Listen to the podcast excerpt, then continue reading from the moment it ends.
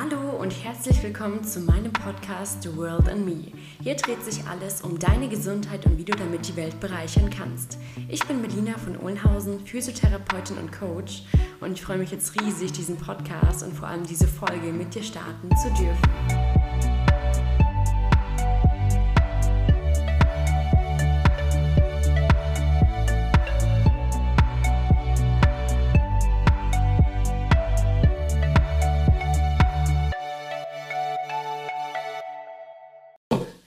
Dann hallo und herzlich willkommen, Alex, zu unserem Podcast jetzt hier und heute. Ich freue mich jetzt mega, dass du mit am Start bist. Ja, ich auch. Ja, voll.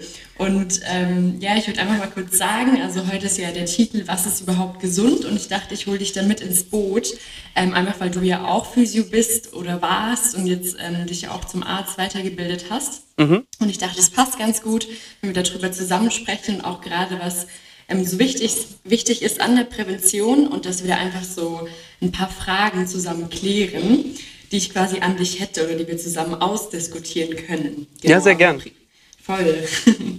Aber primär, wenn du möchtest, kannst du einfach nochmal vielleicht ein paar Worte zu dir selber sagen. Das heißt, wer bist du, was machst du, habe ich ja schon ein bisschen gesagt, aber einfach mal so ein bisschen von deiner Person, auch dass die Hörer ein bisschen wissen, wer du bist. Genau. Ja, klar. Also, mein Name ist Alex. Ich bin ähm, seit Juli 2019 äh, fertiger Arzt, habe im mhm. September letzten Jahres angefangen, ähm, ja, auf einer kardiologischen Station zu arbeiten. Ich will Allgemeinmediziner werden mhm. und dafür braucht man einfach anderthalb Jahre ähm, auf einer internistischen Station und kardiologische Patienten und Gastropatienten werden mhm. demnach sehr, sehr häufig in meine Praxis kommen. Also ist das ein super Ort, um anzufangen. Ja. Ähm, ich habe 2012 angefangen in Mannheim Medizin zu studieren und habe das, wie gesagt, 2019 beendet und bin davor, wie du auch schon gesagt hast, äh, Physiotherapeut geworden. Ja. Das habe ich in Friedrichshafen am Bodensee gemacht und ähm, es war eine sehr coole Ausbildung. Ich habe ähm, das, kann man so sagen, in Vorbereitung auf das Medizinstudium gemacht. Mhm. Ähm, ich habe einen Abischnitt von 2,1 gehabt und ja. ähm, dachte mir, hm, ob das jetzt direkt so klappt, weiß ich nicht. Und ähm, sich im Vorfeld eine Ausbildung ähm, im medizinischen Bereich anzuschauen, mit der ich auch mir vorstellen könnte zu arbeiten, falls es nicht klappt, mhm. ähm, war so das Naheliegendste. Deswegen Physio hat mir mega Bock gemacht und ich muss auch ganz ehrlich sagen, die Arbeit am Patienten in so einer Reha-Einrichtung, vor allem mit Autopatienten, fand ich sehr, sehr cool, weil ich da einfach drei Wochen lang mit Patienten direkt hands-on gearbeitet habe. Krass. Und ähm, wäre ich Physio geblieben, dann wäre ich sehr wahrscheinlich in Richtung Sportphysio und Osteopathie gegangen. Also das sind zwei Bereiche, die mich mhm. wahnsinnig angemacht haben. Und es gab ja. auch einige Kollegen bei uns, also das war eine Ausbildung, ne? das war jetzt kein Studium per se, genau. aber es gab genau. die Möglichkeit, einen Bachelor zu machen. Mhm. Und ein paar Kollegen haben den auch gemacht. Es ging dann natürlich ein bisschen mehr in diese BWLer-Schiene. Mhm. Ähm, aber dann hätte es auch nicht für mich groß für mein Medizinstudium gezählt, weil dann hätte ich quasi ein Studium absolviert und es hätte weder für äh, Wartezeit gezählt oder für Auswahlverfahren. Und das, das war natürlich auch, das ja. war natürlich auch irgendwie so Dinge, wo ich mir dachte, hm, ähm, wäre schon nice, wenn ich das mit drin hätte. Mhm. Insofern, ich habe mich auch während der Physiotherapieausbildung tatsächlich beworben. Ähm, mhm. Und äh, es hat zum Glück erst quasi dann geklappt, als ich damit fertig war. Also ich habe einen Medizinertest mhm. 2010 gemacht und hatte den schon in der Tasche ja. ähm, und habe mich damit halt deutschlandweit fürs Medizinstudium beworben. Ja. Der Medizinertest war echt gut.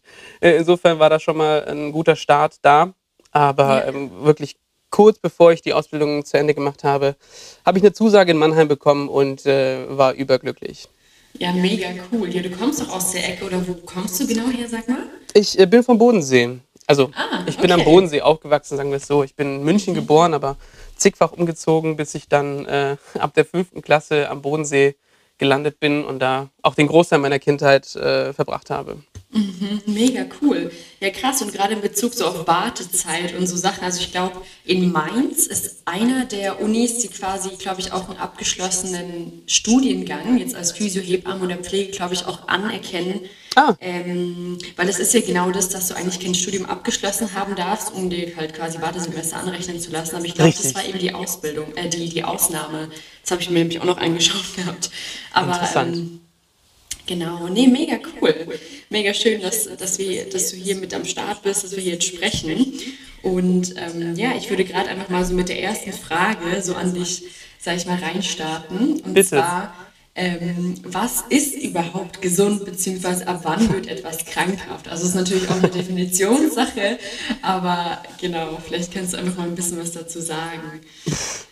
Du, also ähm, wenn es um Thema Gesundheit geht, äh, beziehe ich mich echt immer gerne auf die WHO, ja. die da sagt, äh, Gesundheit ist ein Zustand vollständiger körperlicher, seelischer und geistigen Wohlbefindens und nicht nur die Abwesenheit von äh, Krankheit. Ja. Insofern, absolut. also ich finde auch ehrlich gesagt, das trifft es ziemlich genau auf den Punkt.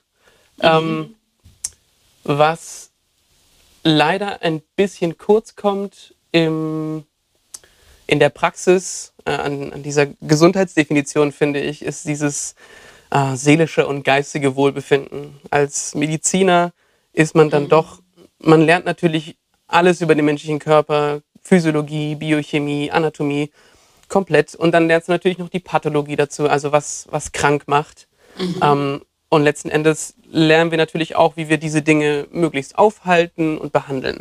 Genau. Ähm, aber dann gibt es natürlich so einen Facharzt und das ist der Psychiater, der sich dann so um dein, dein geistiges und äh, seelisches Wohlbefinden kümmert. Aber mhm. das ist dann meistens bei sehr, sehr kranken Menschen der Fall. Und die, sagen wir, gesunden, so wie du und ich, in Anführungszeichen gesunden, ähm, die dann vielleicht mal ein seelisches Leiden hätten, oder ja. ein, ein Grund, weshalb sie sich bei einem Psychiater oder Psychotherapeuten vorstellen könnten, mhm. ja, die, die machen das dann meistens nicht, weil du dann direkt von der Gesellschaft den Stempel aufgedrückt bekommst, ah, du gehst zum äh, Psycho und lass dich da behandeln. Nee, nee, bei mir ist ja alles in Ordnung. Mhm. Ah, ja, das das finde ich leider echt ein bisschen schade. Ähm, will auch gar nicht sagen, dass das, dass das kein Arzt macht.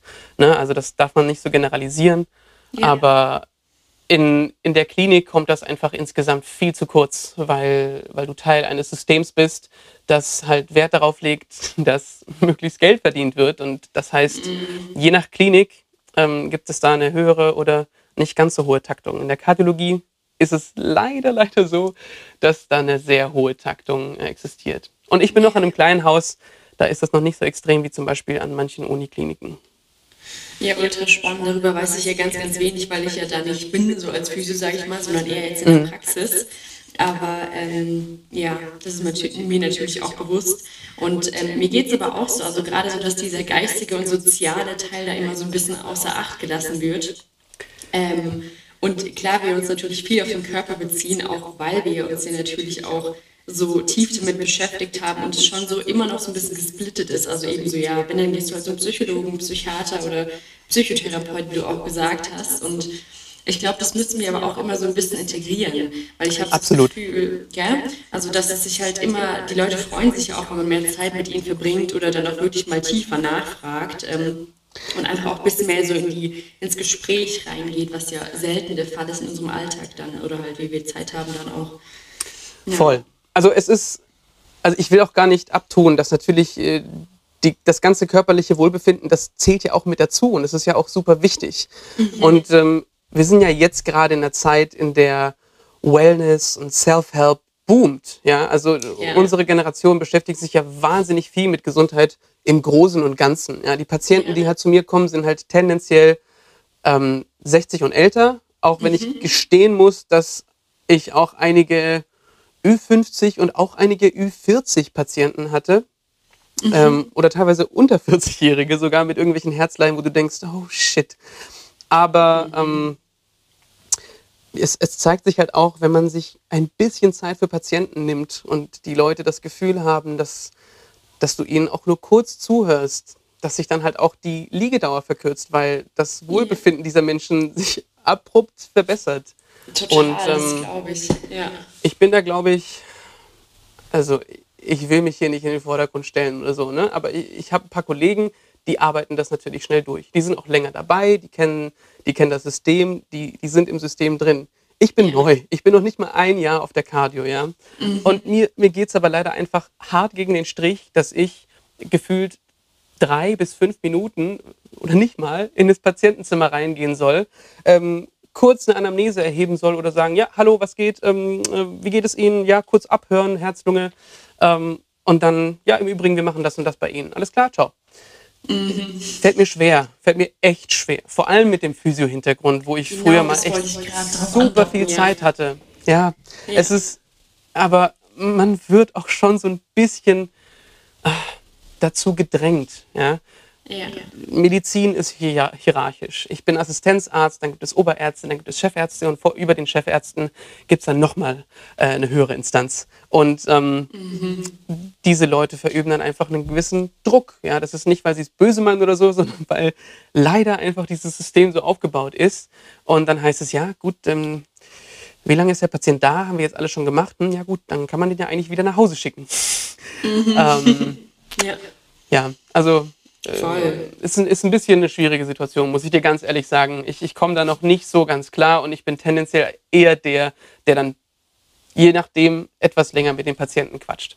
Ja, ja, aber ich glaube, das ist auch mega schön und genau das, was die Patienten dann auch schätzen. Und ich denke auch langfristig gedacht, ich meine, natürlich ist das System so aufgebaut und ich fühle das gerade so sehr, weil ich ja auch recht fresh bin und jetzt auch erst seit ein, zwei Monaten hier als Physio arbeite. Oh ja, glaube ich sehr. Ähm, Genau, und halt direkt jetzt auch in der Praxis gestartet habe und natürlich das genauso sehe, also so halt auch so diese, ähm, ja, nicht keine, nicht, also es ist ja keine Massenabfertigung, aber trotzdem in irgendeiner Art dachte ich so, krass, es ist halt so Patient, Patient, Patient, Patient, Patient. Ja. Und ähm, ja. wann kommen wir wirklich mal an und nehmen uns wirklich mal Zeit für die Person? Weil es ist ja, würden wir langfristiger denken, dann würde das System ja auch besser funktionieren für den Patienten und auch für den Gesundheitsdienstleister, also für dich als Arzt, für mich als Physio und so weiter, wo man, denke ich, auf jeden Fall auch zukünftig arbeiten kann. Was halt schwierig ist, am System zu arbeiten, aber ja. man darf ja niemals nie sagen.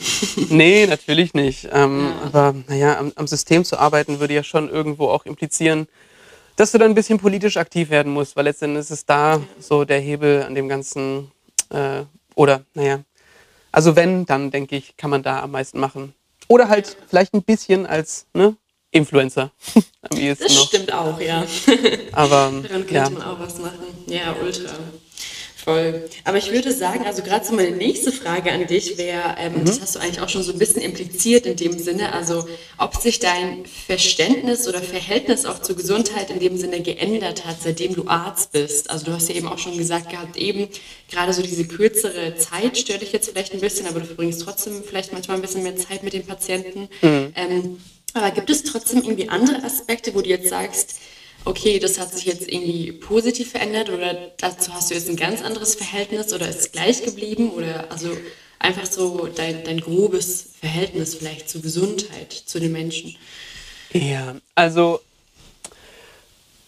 ich muss dir ehrlich sagen, als ich äh, mit meiner Physioausbildung ins Medizinstudium gestartet bin, dachte ich mir, ah, ich kann alles. Anatomie sitzt äh, und in Physio hatte ich gute Noten und äh, Biochemie auch. Das passt alles. Ähm, mhm. Ähm, und was die Anatomie anging, war ich auch echt recht sicher und war auch mhm. echt äh, in dem Modul, wo die ganzen Muskeln und Sehnen und Bänder dran kamen, ähm, hatte ich es deutlich leichter als manche Kollegen. Aber ja. ich habe mich sehr überschätzt, was die Biochemie anging und das okay. detailreiche Wissen äh, ja. so sehr, dass ich die erste Biochemie-Klausur mega in Sand gesetzt habe und das einfach wiederholen musste. Okay, das war so ein bisschen Schlag ins Gesicht. Das war aber auch gut, weil es war einfach äh, so, ähm, du wirst auf den Boden der Tatsachen geholt. Es ist einfach etwas detaillierter als, das Physiothera als die Physiotherapieausbildung.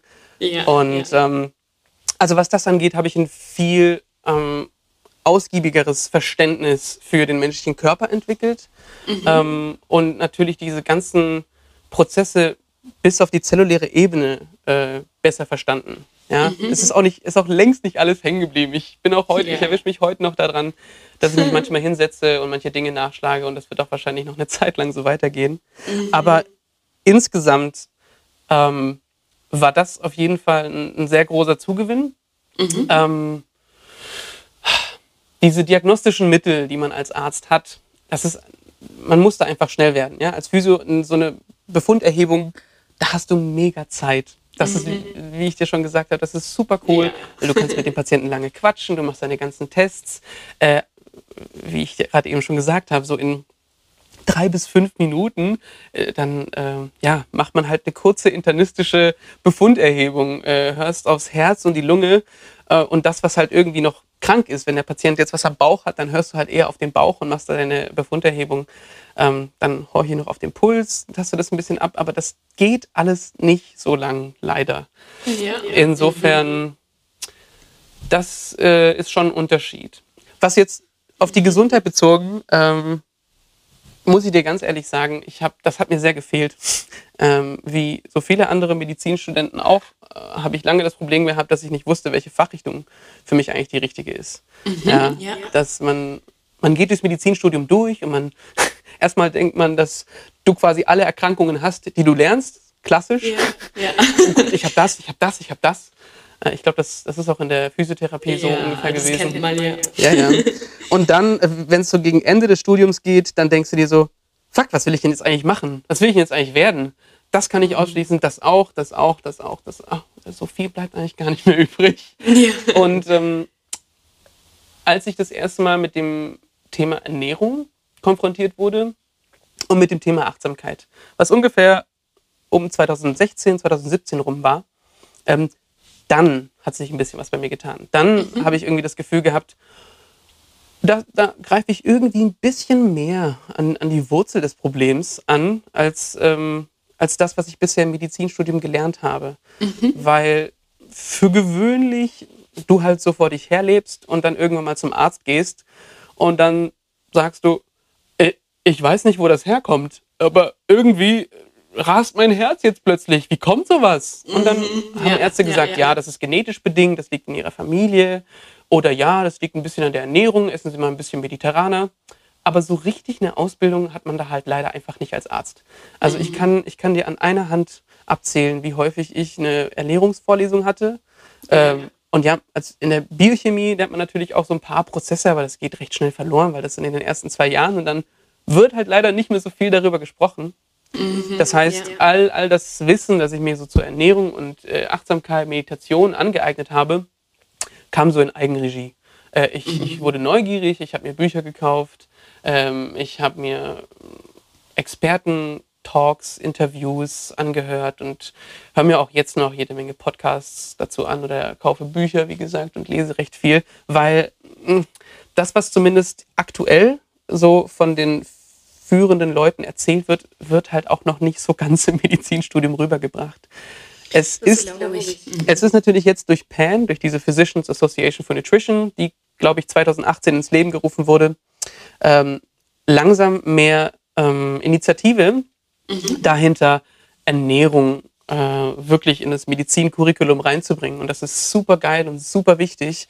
Und das ist äh, also nachdem man sich kurz mal mit Ernährung beschäftigt hat, als, als Mediziner oder egal in welchem medizinischen Fachbereich man arbeitet, fragst du dich, warum das nicht schon viel früher passiert ist. Ja, wie, mhm. Das ist so essentiell für Gesundheit. Das, was du in dich reinschippst, das ist einfach, das macht einen riesen Unterschied ähm, über lange Zeit gesehen, ob du halt gesund bleibst oder nicht oder ob du dir halt was Gutes zuführst oder nicht oder wie dein Mikrobiom aufgebaut ist und was du dem fütterst und was du dem nicht fütterst. Insofern, das sind alles Diskussionen, die sind echt leider meiner Ansicht nach untergegangen im Medizinstudium. Das, das glaube ich auf jeden Fall. Ich glaube, Dr. Michael Greger hat ja auch in seinem Buch geschrieben, in dem Sinne, ähm, dass er auf die Uni gegangen ist in den USA, wo noch am meisten ähm, Ernährungsunterricht ähm, stattfand. Richtig. Das waren aber auch nur so 10 oder 15 äh, Unterrichtseinheiten, ich weiß nicht genau. Aber ich glaube, das war die Cornell University, ne? Ja, ja. Genau, genau, ja, ja, voll. Und ich musste auch gerade dran denken, weil du hattest die Tage auch mal in deiner Story irgendwie drin. Ich weiß nicht mehr genau, was das davor war, aber dass es auf jeden Fall schief läuft, wenn im Krankenhaus dann halt so diese ganzen ja. ähm, Automaten dann da stehen, wo man sich halt Cola und alles äh, so an Fertigdingen, sag ich mal, holen kann. Und es ist halt ein Krankenhaus. das ist komplett gaga. Wirklich. Ja. Aber ähm, noch eine andere Frage, die mir jetzt gerade so im Laufe aufgekommen ist, ist, könntest du dich, dir nicht auch vorstellen, also neben Allgemeinmediziner auch so in die Ernährungsmedizin zu gehen? Natürlich, natürlich, gar keine Frage. Ähm, also der Ernährungsmediziner äh, ist eine Zusatzbezeichnung, die kann jeder machen, mhm. so wie zum Beispiel Sportmedizin oder Naturheilkunde. Mhm. Und soweit ich informiert bin, ist das eine zweijährige Weiterbildung. Mhm. Die will ich natürlich auf jeden Fall machen. Ich meine, okay, äh, cool. äh, wir leben in einer Zeit, in der es leider einfach nur was wert ist, wenn du irgendwie etwas vorweisen kannst. So, ich habe mein Diplom, ich habe meinen Master, ich habe meinen Bachelor. Ähm, insofern, es reicht halt dann teilweise nicht mehr aus zu sagen, ja, ich habe mich äh, autodidaktisch weitergebildet. Dann bist ja. du irgendwie nicht so ganz glaubwürdig, leider. Äh, insofern, was das angeht, werde ich mich auf jeden Fall allerdings nach meinem Facharzt dann dazu weiterbilden. Das heißt, mhm. es wird noch eine Zeit lang dauern, bis ich den Ernährungsmediziner auch habe. Klar. Bis dahin äh, habe ich mir aber überlegt, einen Ernährungscoach zu machen. Äh, ich habe mir jetzt, wie gesagt, selbst einiges dazu durchgelesen und kenne mich damit, glaube ich, ganz gut aus, auch mit dem biochemischen Wissen vom Medizinstudium her.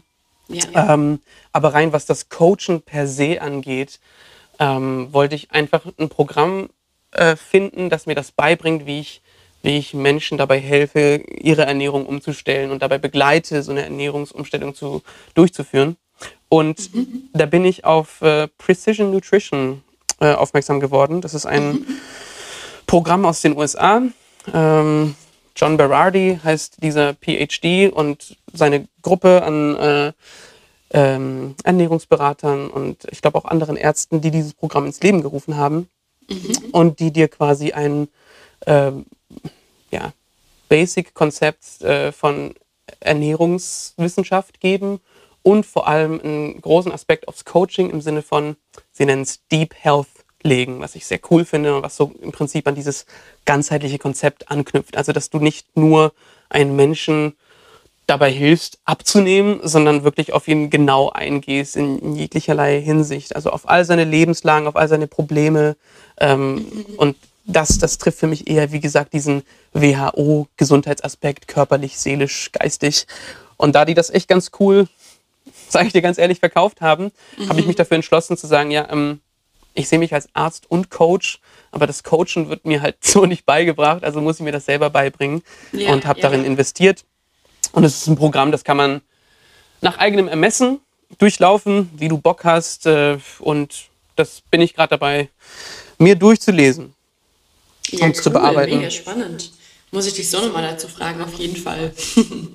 Gerne. Genau. Ja, cool.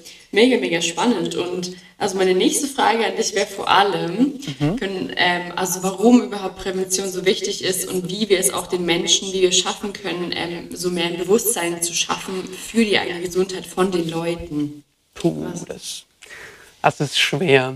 Mhm. Ähm, also ich, das muss jeder selber wissen. Und es gibt Leute, die haben einfach, die sagen, pff, du, das ist mir alles viel zu viel, lass mich in Ruhe, ich will, ich will einfach mein Leben genießen. Ja. Weiß ich, lass ich mein Fleisch essen, ich, äh, ich brauche nicht dreimal die Woche Sport machen, ich brauche das und jenes nicht. Und das ist auch vollkommen in Ordnung.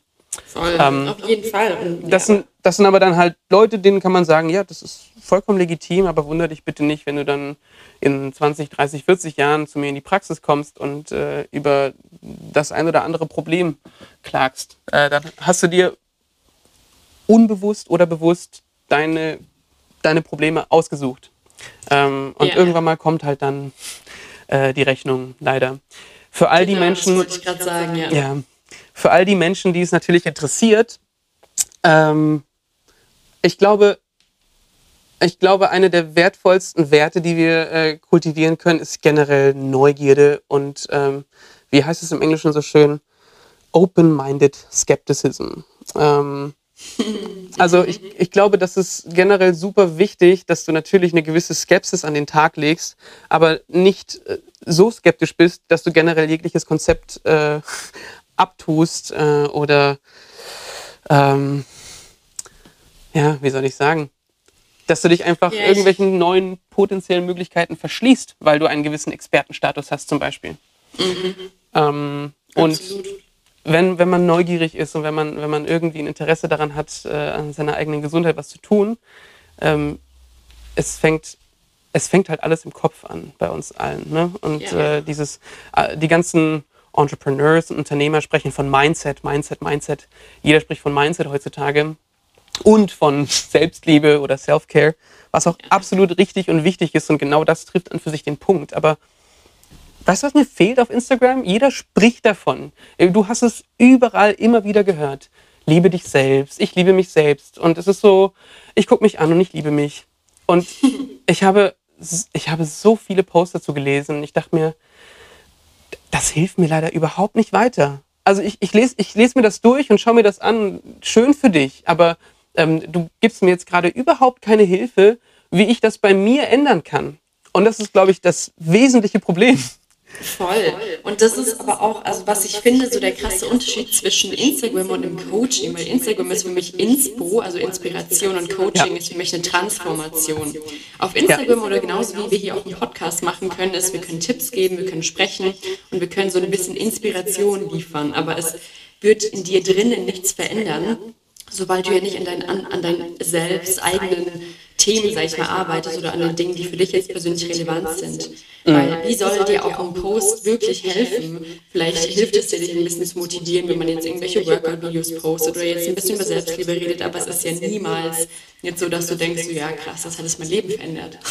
Nee, das nicht, also, aber also klar, ist natürlich. Äh, aber Influencer ich, ich weiß sind natürlich auch, wie du es meinst. Mhm. Weil ich finde, auf Instagram ist es auch oftmals so, dass Selbstliebe auch so oft auf jetzt Training und Ernährung jetzt runter reduziert wird oder halt jetzt vielleicht ein bisschen auf Selbstliebe, aber dann halt eben selten wirklich gesagt wird, ja eben, was kannst du jetzt wirklich tun, um jetzt da einen Impact für dich zu machen? Das ist Richtig. Halt oftmals sehr, sehr oberflächlich gehalten.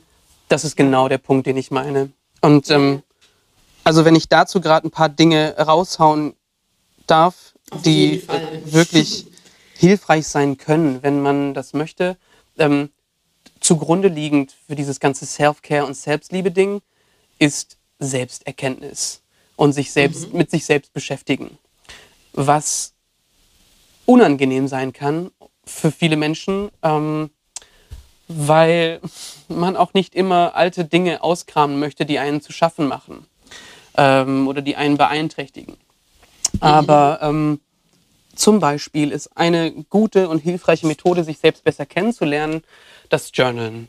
Das Journalen unterscheidet sich von Tagebucheinträgen dermaßen, dass du ähm, zum Beispiel gewisse Fragen dir, dir selbst stellst. Ähm, was hat mich heute glücklich gemacht? Was hat mich heute traurig gemacht? Ähm, wie habe ich mich dabei gefühlt? Was habe ich heute gelernt? Ähm, solche Sachen in die Richtung. Und das, dass du dich das regelmäßig fragst und so ein, quasi so ein kleines Resümee vom, vom Tag machst, was, mhm. was denn so passiert ist. Und das ist einfach geschriebene Selbstreflexion, die du auch irgendwann mal nachlesen kannst vielleicht. Ich glaube, es ist super wertvoll, wenn du, ähm, wenn du heute einen Eintrag machst, den du dir vielleicht in fünf oder zehn Jahren nochmal durchliest, dann äh, kannst du nachvollziehen, wie du damals getickt hast oder was dich damals interessiert hat. Mhm, total, das, das finde ich auch so spannend. Ja. Ist natürlich nicht für jedermann. Ich muss dir ganz ehrlich sagen, ich, ähm, ich habe da einen holprigen Start mit gehabt. Ähm, mein guter Freund und Mitbewohner macht das jetzt auch schon äh, wesentlich länger. Der beschäftigt sich auch mit äh, Persönlichkeitsentwicklung. Ähm, und ähm, es gibt Tage, an denen ich das mache und es gibt Tage, an denen ich das nicht so regelmäßig mache. Aber ja. ich, äh, ich merke, dass, es, äh, dass das gut tut und dass es hilft, um sich einfach generell besser einschätzen zu lernen. Und plötzlich stellst du fest, oh, das, das mag ich ja richtig gerne. Oder, oder das fand ich richtig scheiße von der Person. Oder das hat mir überhaupt gar keinen Bock gemacht. Und so kannst du irgendwie auch mehr und mehr herausfiltern, ähm, wer du bist. Und diese Frage nach dem Du, ähm, das, ist, das ist das Wesentliche. Und der nächste Baustein neben dem Journal ist für mich, um sich selbst besser kennenzulernen, ähm, Meditation. Ja. Mhm. Diese, dieses Thema Achtsamkeit äh, beschäftigt uns jetzt echt schon zum Glück seit ein paar mehr Jahren. Ähm, und für viele ist das immer noch ein super abstraktes Konzept, äh, das irgendwelche Mönche im Himalaya machen. Und äh, es gibt genug Menschen, die sagen, du, ich krieg meine Gedanken nicht ruhig, das ist nichts für mich, ich, äh, ich mache meinen Sport, das ist meine Meditation. Yeah. Und das, äh, ja, Sport ist gut und es hilft auch, Stress abzubauen, aber auf eine komplett andere Weise als Meditation. Und es ja, ist was komplett anderes und nicht vergleichbar. Auch wenn Meditation so ein Begriff ist, der für sehr viele Dinge verwendet wird, dich hinzusetzen, deine Augen zuzumachen und auf deinen Atem zu achten ähm, und möglichst zu versuchen, äh, im Moment zu sein, wie man so schön sagt, mhm. ähm, braucht, äh, braucht einfach Zeit. Ja, das, das, mhm. äh, das ist nicht wie, das ist, als würdest du ins Fitnessstudio gehen und würdest direkt versuchen, eine 100 Kilo Handelbank zu drücken. Ähm, ja. Wenn du sagen würdest, ja, ich, ich krieg das sofort hin. Und das ist, das ist eben dieses Coaching-Prinzip, dass du sagst, fang mit der Zeit an, die du dir zutraust, regelmäßig zu machen. Weil das, ja. das Essentielle ist daran, dass du es wirklich täglich machst. Dass du dich täglich hinsetzen kannst, die Augen zumachen kannst, nicht dich dafür verurteilst, was gerade für Gedanken kommen. Und es ist vollkommen normal, dass du dich verlierst in Gedanken und dich dann dabei erwischt, äh, diesen Gedanken vorbeiziehen lässt und dann wieder zurück zum Atem kommst. Ja, und ja. es kann einfach damit starten, dass man, weiß ich, mit zwei Minuten anfängt, wenn es sein muss, oder mit einer. Aber es muss halt so ein kleiner Rahmen gesetzt werden, dass du sagst, es gibt keine Entschuldigung, dass ich das heute nicht mache. Äh, und dann machst du das 30 Tage lang oder so und sagst, huh, jetzt bin ich im Rhythmus, jetzt kann ich mal aus der Minute zwei Minuten machen oder vielleicht fünf.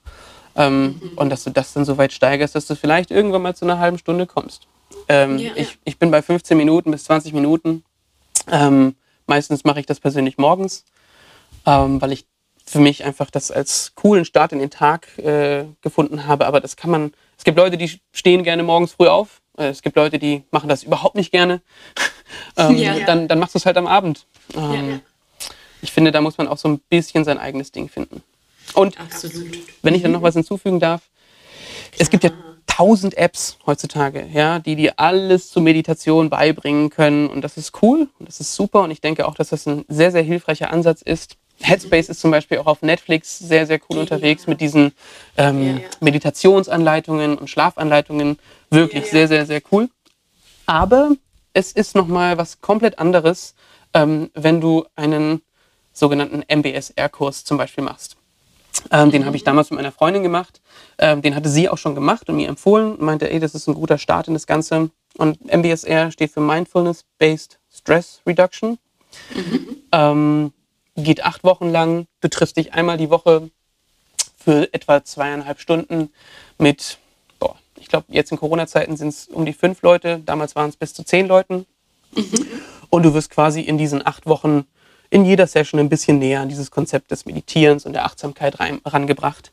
Äh, du hast jemand Zertifiziertes. Ähm, ich habe ziemlich viele Psychologinnen gesehen, die das machen oder Psychologinnen, aber mhm. das muss man nicht sein. Man, jeder kann sich zertifizieren lassen dafür, aber es wäre wichtig, dass du wirklich zu einem zertifizierten MBSR-Trainer gehst oder Trainerin. Mhm. Ähm, und danach hast du einfach so ein Grundverständnis dafür, hast mal da reingeschnuppert, hast das auch möglichst selber gemacht, du kriegst auch Hausaufgaben für die Woche. Und ähm, was dann passiert, das kommen wir zu dem eigentlichen Ding, ist, dass ähm, je länger du das machst, desto mehr ähm, lernst du in dich hineinzuhorchen. Auf deinen Körper, merkst, wo du Anspannungen hast, wo dir etwas wehtut. Und was auch meistens bei diesen ganzen MBSR-Kursen dazu gesagt wird, ist, es kann sein, ähm, dass im Laufe dieser acht Wochen Emotionen hochkommen oder alte Erlebnisse, die du damals mhm. hattest. Und ja, ja. dass du einfach darauf vorbereitet bist, dass äh, dich das nicht plötzlich erwischt, sondern es kann sein, dass du aus dem Nichts, ähm, wie gesagt, diese Erinnerung hast. Und es gibt Leute, die fangen an zu weinen aus dem Nichts. Aber das ist so, so komisch das klingt, äh, das ist gut. Ja, Emotionen zu verspüren ja. ist, ist wichtig für uns alle. Und, ähm, und das ist mhm. Teil dieses, ähm, ja, ich nenne es mal Heilungsprozesses, des ja. Verarbeitens. Und ähm, ich glaube, äh, sowohl Journalen als auch Meditieren sind zwei echt sehr, sehr hilfreiche Dinge, um dieses ganze Self-Care mal in Gang zu bringen. Absolut. Das sind mega schöne Dinge, die du angesprochen hast. Und ich muss eigentlich gar nicht mehr viel hinzufügen, weil du alles gesagt hast, was ich auch sagen wollte. Gerade auch in Bezug auf die ähm, Headspace ähm, Netflix-Serie ähm, wollte ich mir die Tage auch mal anschauen, beziehungsweise die interaktive Folge, wo man auch mitmachen kann, mhm. weil ich persönlich auch mal mit Headspace meditiere. Ah, okay. Und ähm, genau. Und ich würde aber auch gerne mal auf ein tieferes Level kommen, weil ich gerade immer so bei 10 bis auch 15 Minuten bin. Und ich mir aber auch schon überlegt habe, bei Dandapani, also bei dem ehemaligen Hindu und Mönch, ähm, auch mal noch ein vertiefteres äh, tieferen Kurs zu machen. Und der BSR beschäftigt sich jetzt gerade mein Freund recht viel, der auch Alex heißt übrigens. Ach, witzig. Ähm, genau. Und ich finde aber auch gerade, also Journal hast du auf jeden Fall recht. Ähm, das ist nochmal was anderes wie Tagebucheinträge, sage ich mal. Weil du kannst natürlich jetzt auch einfach nur in Tagebuch aufschreiben, was du den ganzen Tag gemacht hast. Richtig. Und ich finde, ähm, also gerade zu dieser Punkt auch, ähm, das würde ich vielleicht noch hinzufügen, ähm, dass man wegkommt vom ähm, Tun und also vom Tun im Außen und mehr ja. zum Tun für sich. Das heißt, weißt du, du kannst dir die ganze Zeit auch in ein Tagebuch schreiben oder Journal oder whatever. Das habe ich jetzt heute gemacht und das habe ich gemacht und das könnte ich noch machen, das könnte ich besser machen. Weil ich hatte auch mal so ein geführtes Tagebuch, wo dann immer stand, okay, ähm, erzähle von deinem Tag, ähm, das lief gut und das sind mhm. Verbesserungen. Und das habe ich natürlich immer gemacht, während, während ich jetzt zum Beispiel auch auf mein Staatsexamen gelernt habe. Und dann dachte ich immer so, ja krass, das kannst du noch verbessern und das kannst du noch verbessern, das lief ganz gut, aber mhm. das kannst du auch verbessern. Und anstatt, dass ich aber so über mich oder über meine Emotionen nachgedacht habe, ähm, habe ich immer nur aufgeschrieben, was war. Also was war jetzt wirklich so handfest im Tag, aber ich habe wenig Achtung oder Achtsamkeit auf mich selber gerichtet. Mhm. Ähm, und ähm, das ist natürlich nochmal, glaube ich, auch ein großer Punkt, warum viele Leute sich nicht hinsetzen wollen und sagen wollen, okay, ich beschäftige mich jetzt mal zwei Minuten mit mir selbst in der Meditation oder im Yoga, in diesen Dingen, die einen so ein bisschen langsam machen, weil es sich dazu bringt, dich mit dir selber zu beschäftigen. Und da verlaufen wir ja im Alltag oftmals oder oft genug davor davon. Ähm, Voll.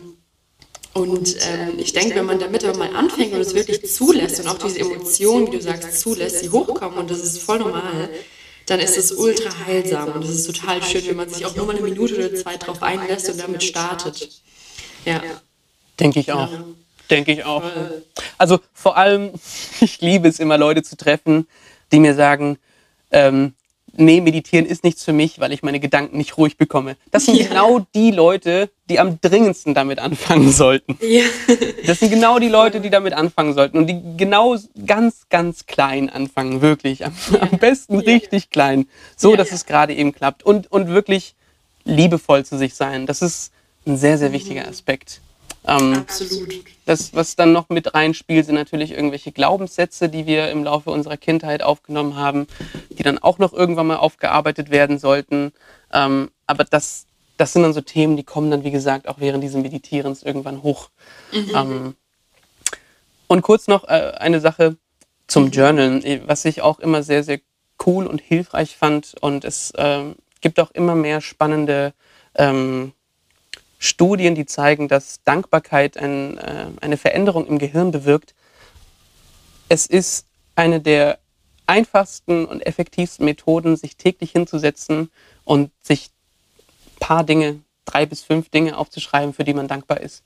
Mhm. Und, und wenn es nur eine Sache ist an dem Tag, dann findest du nur eine Sache. Aber dir kurz Gedanken darüber zu machen, ähm, du versetzt dein, dein Gehirn einfach kurz in einen Zustand äh, der Freude. Und das, ja. ist, äh, das ist super cool, weil das, das so einfach kann es, glaube ich, kaum gehen. Aber es, es braucht manchmal Zeit. Und es kann auch einfach nur sein, dass du dankbar bist, dass du laufen kannst oder zwei Hände hast Total, oder riechen kannst oder hören sind, kannst.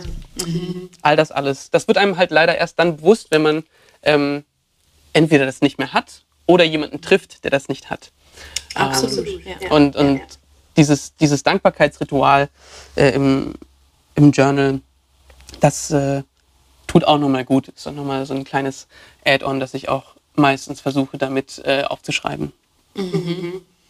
Ja, ich denke gerade die Kombination aus Journal mit Dankbarkeit und sich einfach mal kurz Zeit für sich zu nehmen in Form von einer Meditation oder einfach mal kurz auch zur Ruhe kommen und mal tief zu atmen oder einfach auch mal die Schultern kurz mal hängen zu lassen oder die Zunge mal wieder zu lockern, mhm. kann schon echt wieder hilfreich sein im Alltag. Und ähm, ja, ich denke, es beginnt alles im Kopf für sich. Ist und dass man auch so. versteht, was man macht, macht man für sich. Ich meine, ob man jetzt ähm, einfach sagt, okay, ich habe jetzt gar keinen Bock, mich um mich selber zu kümmern oder halt ähm, mich mit mir selber zu beschäftigen, ist halt auch eine Sache so. Ähm, ja, also ich habe das Gefühl, entweder zahlt man halt so gefühlt für seine Gesundheit präventiv oder man bekommt halt später die Rechnung, wie du es auch schon gesagt hast. Und dass man vielleicht auch wirklich versteht, man kann ja sein Leben leben, aber dass man auch versteht, dass so sein Körper und nicht nur sein Körper, sondern auch Körper, Geist und Seele, wie so der Tempel ist, in dem wir ja leben. Und dass das ja das Kostbarste ist, was wir haben, unabhängig von dem Außen, in dem wir immer Mehrwert bringen wollen oder leisten wollen, dass wir uns wirklich effektiv dafür mal so eine bewusste, aktive Pause nehmen ähm, und das einfach mal integrieren und sagen, hey, ich kümmere mich jetzt gerade nur um mich und nichts anderes. Und dass es voll okay ist, dem nachzugehen. Definitiv. Ja. Definitiv. Voll. Das ist ähm, Leute, die, ähm, die nicht still sitzen können und immer was zu tun haben müssen, Ja. denen fällt das besonders schwer. Ja. Äh, ich, ich habe eine Mutter, die quasi eine Workaholic ist und bei der sehe ich das auch tagtäglich. Die ist äh, nonstop am Arbeiten. Und bei der ist es leider schon teilweise so, dass sie, ähm, dass sie so gestresst ist äh, oder war über die Jahre, dass sie ähm, Insomnie entwickelt hat. Also dass sie Okay. einfach nicht schlafen kann. Und das kann auch einfach leider eine lange Zeitfolge von chronischem Stress sein. Ja. Und ich bin jetzt ganz langsam, oder sagen wir es anders, sie hat mitbekommen, was bei mir das Thema Meditation bewirkt und ist ganz, ganz vorsichtig hier daran interessiert und hat jetzt selber angefangen, morgens im Bett, weiß ich, zehn Minuten oder so zu meditieren, was echt süß mit anzusehen ist. Aber ähm, das sind tatsächlich genau die Leute, die es, die es echt am dringendsten brauchen. Auch Total. man, man wird auch selber dafür sensibilisiert, wann du wahnsinnig gestresst bist und ähm, wann nicht und wie du einfach in so einer gestressten Situation umgehen kannst. Ähm, Ja. Ja. Ja. Ich habe dadurch, dass meine Mutter chronisch gestresst war, auch während der Schwangerschaft, das wirkt sich natürlich auch auf das Kind aus. Ähm, und ich merke auch selber für mich, dass äh, Stressmanagement äh, häufiger mal ein Thema war, einfach weil ich in manchen Situationen so ein bisschen wie paralysiert war ähm, und das über die Jahre hinweg aber vor dem Meditieren auch schon bemerkt habe und das ein bisschen angegangen bin. Aber seitdem ich meditiere, dass diese, diese Bewusstheit dafür, okay, jetzt bist du gerade in diesem Zustand, jetzt ist es gerade super stressig, aber einmal tief durchatmen und du lernst durch dieses Meditieren, das ist wie ein Muskel, den du aufbaust, ähm, einzugreifen in dieses Reaktionsmuster. Also kurz innezuhalten und zu sagen, wie will ich denn jetzt darauf reagieren? Will Ja. ich, äh, will ich mega wütend auf dich sein, weil du mir irgendwas an den Kopf gehauen hast? Oder will ich jetzt mich komplett verlieren? Oder kann ich ruhig bleiben, tief durchatmen und selber bestimmen, wie es jetzt äh, weitergehen soll? Und das ist also für mich persönlich wahnsinnig wertvoll. Ja, absolut. Absolut, weil es gibt ja auch Studien, die auch zeigen, dass es ja auch die Neuroplastizität verändert, wenn du Ja. meditierst, genauso ähnlich wie bei der Dankbarkeit. Und das finde ich Ja. auch so spannend, dass so wenig auch schon so viel bewirken kann. Und dass es eben nicht so ist, weil man denkt ja oftmals so, ja krass, ich muss mich da so lange hinsetzen und ähm, dass es ja auch darum geht, eben nichts zu denken und das ist ja auch nicht Sinn der Sache, sondern dass es vielmehr darum geht, eben einfach so diese ähm, bewusste Auszeit zu nehmen oder bewusste Zeit für sich, wo man wirklich in sich reinspürt und ich denke auch langfristig ein besseres Körpergefühl bekommen könnte für sich, um reinzuspüren, okay, wie geht es mir denn gerade wirklich und was brauche ich denn jetzt selber? Ähm, ja, und dafür dann auch so eine Bewusstheit zu entwickeln, anstatt vielleicht Dinge im Außen zu kompensieren zu wollen. Ja, Weißt du, was ich ultra geliebt habe an der Physio-Ausbildung? erzähl. Körperwahrnehmung. Ja, Das war das erste Mal, dass ähm, wir gemeinsam in der Gruppe äh, durch unsere Physio-Lehrerin mal einen Bodyscan gemacht haben, ja, wie das auch in der Ja, ja. Meditation gemacht wird. Und es war einfach so, wow, ich, ich habe meinen Körper noch nie vorher gespürt. Und jetzt Ja, habe ich ja. plötzlich äh, meine Tiefenwahrnehmung irgendwie dadurch geschult und habe mal in mich hineingespürt. Super interessant. Warum macht man das nicht in der Schule? War mein erster Total, Gedanke. Absolut. Warum wird das nicht schon viel früher gemacht? Also das sind, das sind solche Prinzipien, die, die dich einfach näher zu dir ranbringen. Und das ist so essentiell. Ja. Es ist, es ist irgendwie, also hätte ich diese Physio-Ausbildung nicht gemacht, ich, werde, ich wäre viel später damit in Kontakt gekommen und ich war super dankbar.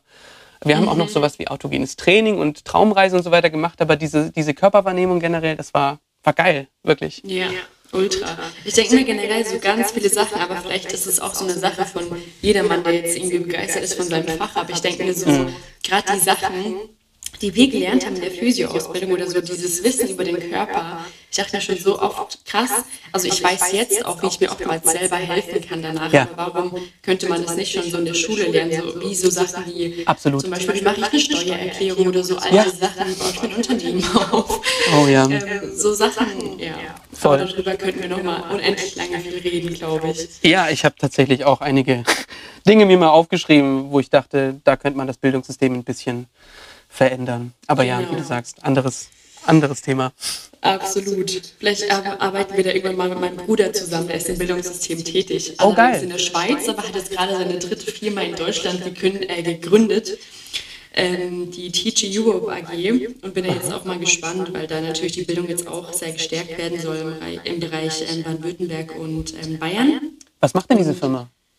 Ähm, also er macht quasi Nachhilfe im 1 zu 1 Bereich, aber quasi nicht so, ähm, dass es jetzt halt so auf Schulniveau ist, weil in der Schule ist es ja zum Beispiel so, dass du jetzt ähm, äh, halt irgendeinen Lehrer, sag ich mal, hast und er macht quasi halt auch bewusst so Matchmaking. Das heißt, dass wirklich jeder Teach, also ähm, äh, wie soll ich sagen, jeder Dozent oder jetzt jeder Lehrer, sag ich mal, mit dem Schüler ähm, direkt zusammenpasst und nur die Personen arbeiten dann auch zusammen. Du kennst es ja sicher auch, dass ähm, nur wenn du jetzt zum Beispiel keine Lust jetzt auf Mathe hattest oder Physik oder so und du hattest aber eine super Lehrerin, dass es dir auf einmal Spaß gemacht hat oder aber halt auch direkt umgedreht, dass dir ein Fach quasi vermiest wurde durch die Person Ja. und auf diesem Prinzip arbeitet er halt und hat da jetzt ähm, ich weiß gar nicht wie viele, aber ich glaube 250 Mitarbeiter mit im Boot. Wow. Und ähm, genau, ja, einfach so als Mini-Pitch, sag ich mal. Aber da, das ist auf jeden Fall was, wo sich auch die Fächer, sag ich mal, überkreuzen können. Also Gesundheit und Bildung, früher oder später. Ja. Wird es. So, sollte, sollte es. Ja. Cool, sehr, sehr Ja, cool. dann würde ich sagen, vielen lieben Dank dir fürs Gespräch, Alex. Und, Sehr gerne, Melina. ähm, Lass uns auf jeden Fall nochmal irgendwann was aufnehmen, weil ich glaube, wir könnten insgesamt noch so viel reden. Und es ist auch echt immer Absolut. richtig, richtig schön, mich mit, mit dir auszutauschen. Und eben auch, weil du ja auch den Physio-Hintergrund hast, fand ich es mal ganz spannend, das auch nochmal so ein bisschen von dir zu hören. Ähm, und ja, auch danke für deinen Input jetzt gerade, wie wir wirklich jetzt bewusster auch mit uns selber sein können und da auch ähm, gerade was das Journal betrifft, Meditation, sich wirklich mal hinzusetzen und ja, für sich auch die Dankbarkeit zu integrieren. Ich denke, da konnten, konnten die Hörer auch ein bisschen was mitnehmen. Und äh, ich weiß gerade gar nicht, aber du vielleicht kannst du noch mal sagen, wie du auf Instagram heißt, falls die Hörer dich äh, hier mal suchen wollen, dass sie auch mal was von dir mitbekommen. Kannst du gerade Äh, vielleicht noch mal kurz sagen. Ja, es ist doc.alex.medrano, M-E-D-R-A-N-O.